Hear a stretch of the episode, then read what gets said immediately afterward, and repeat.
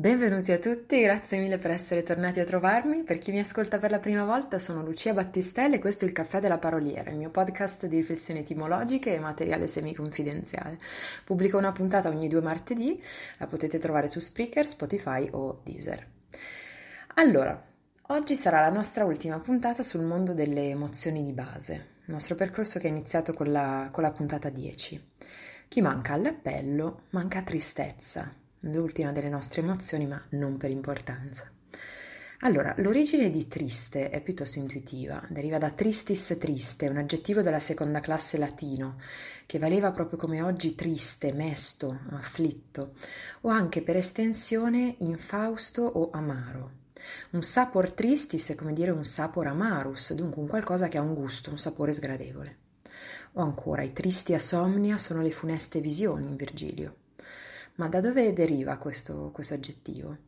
Il Pianigiani segnala la concordanza di più studiosi nell'attribuire a triste una comunanza con il verbo latino terere, il cui paradigma fa tero, teris, trivi, tritum, terere. Terere voleva dire anche consumare, corrodere. La forma del supino tritum che troviamo nel paradigma ha dato infatti triturare, e trito come participio passato. Effettivamente, no, se trituro qualcosa, lo corrodo, consumo la sua unità originale, tipo le mandorle, so, tritate, triturate. Però ecco, Pianigiani quando segnala la concordanza di questi studiosi nell'associare triste a terere, consumare, ribadisce che non si tratta di qualcosa di attestato, con evidenze linguistiche certe, è meramente un'ipotesi. Se ci pensiamo, no, il significato effettivamente tornerebbe, perché chi è triste è consumato, è corroso, è sciupato. Però se ci spostiamo in Inghilterra, triste si dice sad. Ecco, e sad sarebbe da ricollegare alla radice proto-indoeuropea sa, che noi troviamo anche in saziare, in inglese satiate. Cioè, questo ci dà un'immagine ben diversa rispetto a chi è roso e chi è sciupato. L'idea evocata da Sarre è un'idea di tristezza come gravida, piena, gonfia di qualcosa, non come qualcosa di corrosivo o di corroso, dunque un qualcosa che aggiunge, non che toglie. Chi è Sarre è carico di sentimenti, quindi c'è l'idea di pienezza. Ma di cosa si è gonfi quando si è tristi? Beh, di lacrime, no? Verrebbe da dire. Chi ha gli occhi gonfi ha gli occhi carichi di lacrime. Ed è vero che le lacrime le possiamo piangere anche in altre occasioni, per frustrazione, gioia, rabbia, chi più ne ha più ne mette, io ne so qualcosa, ecco chi mi conosce lo sa bene. Però eh, generalmente le lacrime le associamo proprio alla tristezza, perché la tristezza è, secondo quanto ci suggerisce il termine inglese, un essere gonfio di qualcosa che poi deve essere espulso.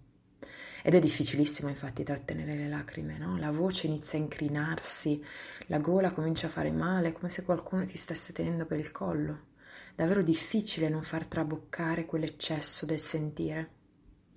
Sempre per parlare di, di pianti, il verbo piangere deriva dal latino plango, plangere, che però veniva usato prevalentemente per indicare l'azione del percuotere o anche un'altra occorrenza interessante è sbattere.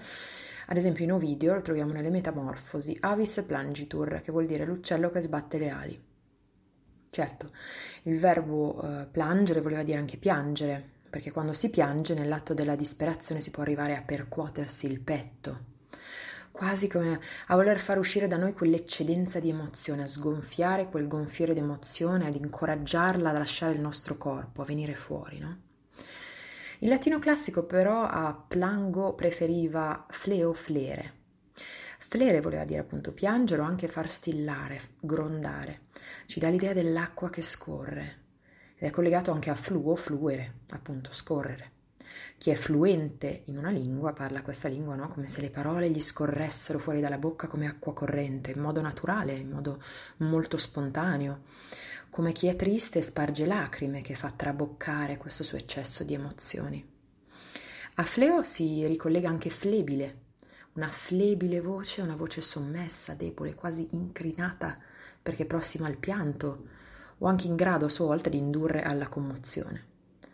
E attenzione, fleo si ricollega per, plani, eh, per pianigiani all'aggettivo greco pleos, plea pleon, che valeva pieno, colmo.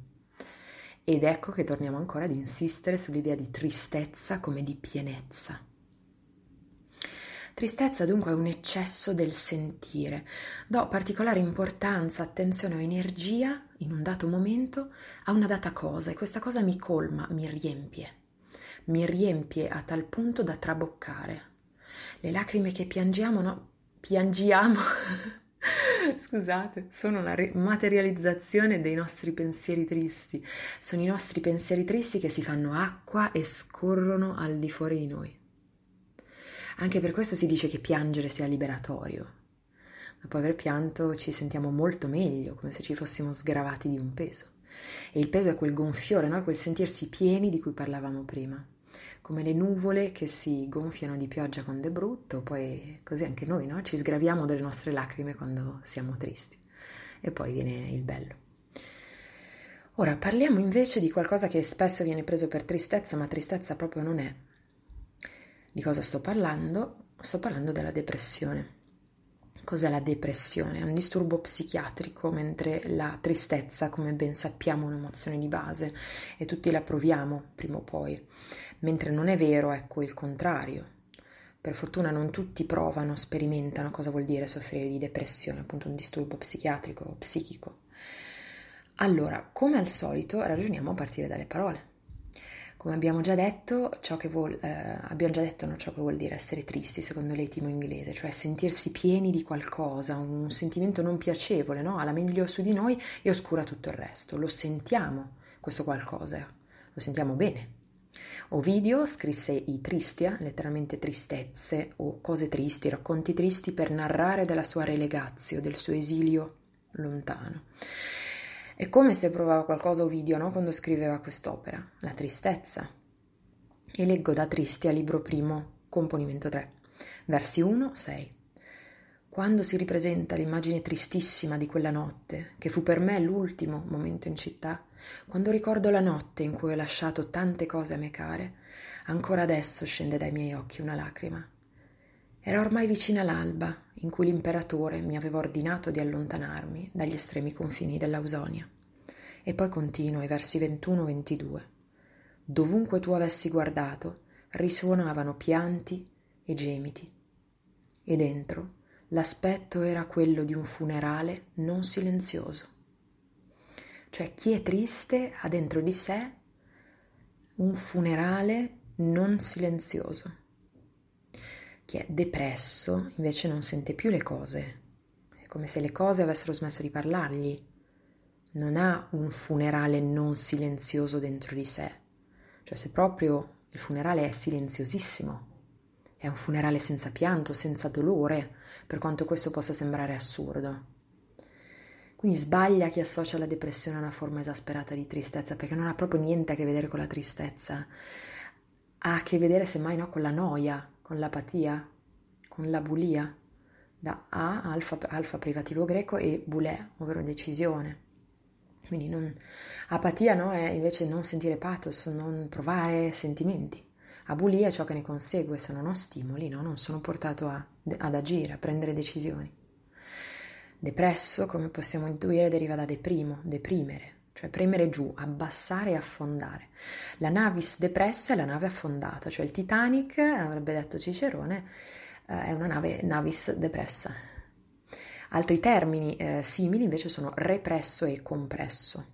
La differenza tra questi termini è solo la preposizione re, cum, che è il nostro con, e de. De in questo caso è un intensivo, un reiterativo. Dunque qualcosa che è pressato indica qualcosa che è pressato in modo costante e particolarmente intenso. Com, che è il cum latino, il con nostro, invece dà l'idea di completezza. Cum voleva dire con, quindi indicava l'unione, la compagnia. Traslato suggerisce ecco l'idea dell'unità. Compresso è qualcosa la cui unità viene pressata e compromessa in modo unitario e omogeneo in ogni sua parte, cioè globalmente. Con primo latino infatti valeva premere insieme, serrare, stringere, la compressa manus è la mano chiusa, tutta la mano con le dite, dita piegate, compresse verso il palmo. Non ha sempre però significato negativo. Pensiamo ad esempio a, alle compresse. Le compresse no, sono di fatto una pasta medi- medicinale ricca di eccipienti che viene raccolta in una forma e poi seccata, perché sia pronta no, per chi ne, ne ha bisogno.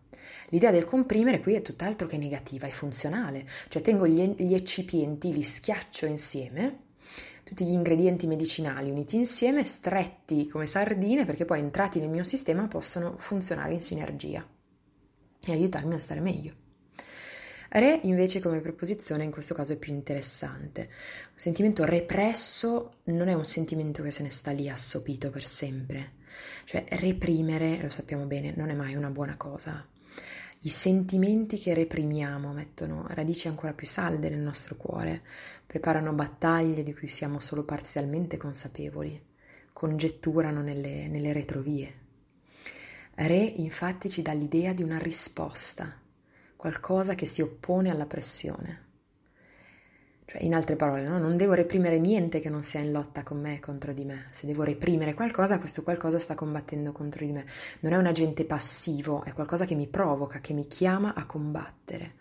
Allora io lo soffoco, ma devo aspettarmi poi che si ripresenti con ancora più forza e decisione. In Cicerone troviamo fleture presso per parlare di lacrime, che significano frenare, frenando le lacrime, ma anche um, sé reprimere, cioè reprimersi da soli, trattenerci dal manifestare qualcosa che in noi lotta ed è ben vivo, trabocca voglia di vivere e di manifestarsi.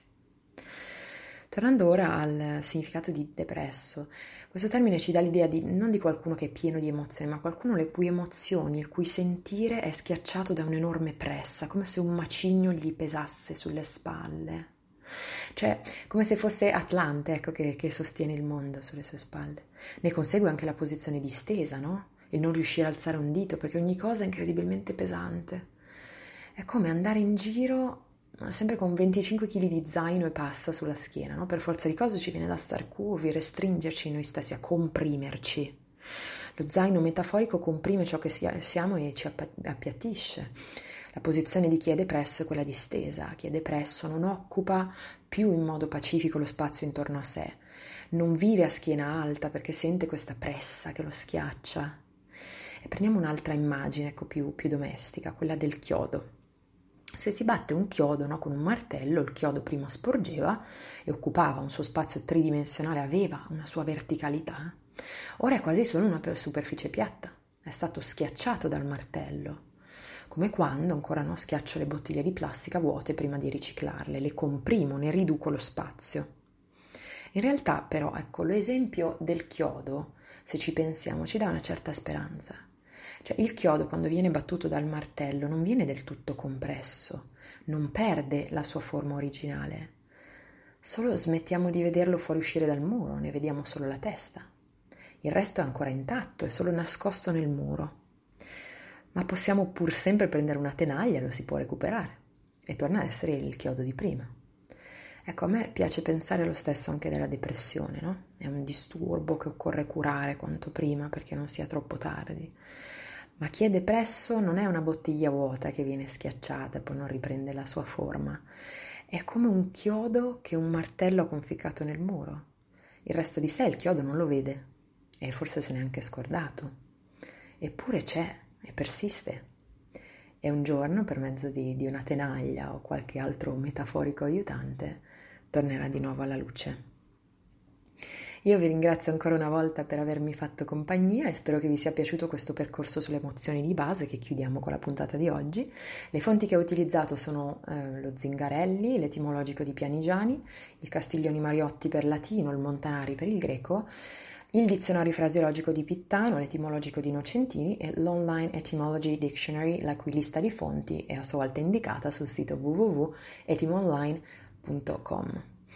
Ora vi saluto, vado a farmi un bel bagno in mare e ci risentiamo il 27 luglio con la prossima puntata e il prossimo caffè. Vi mando un grande abbraccio e a prestissimo. State bene.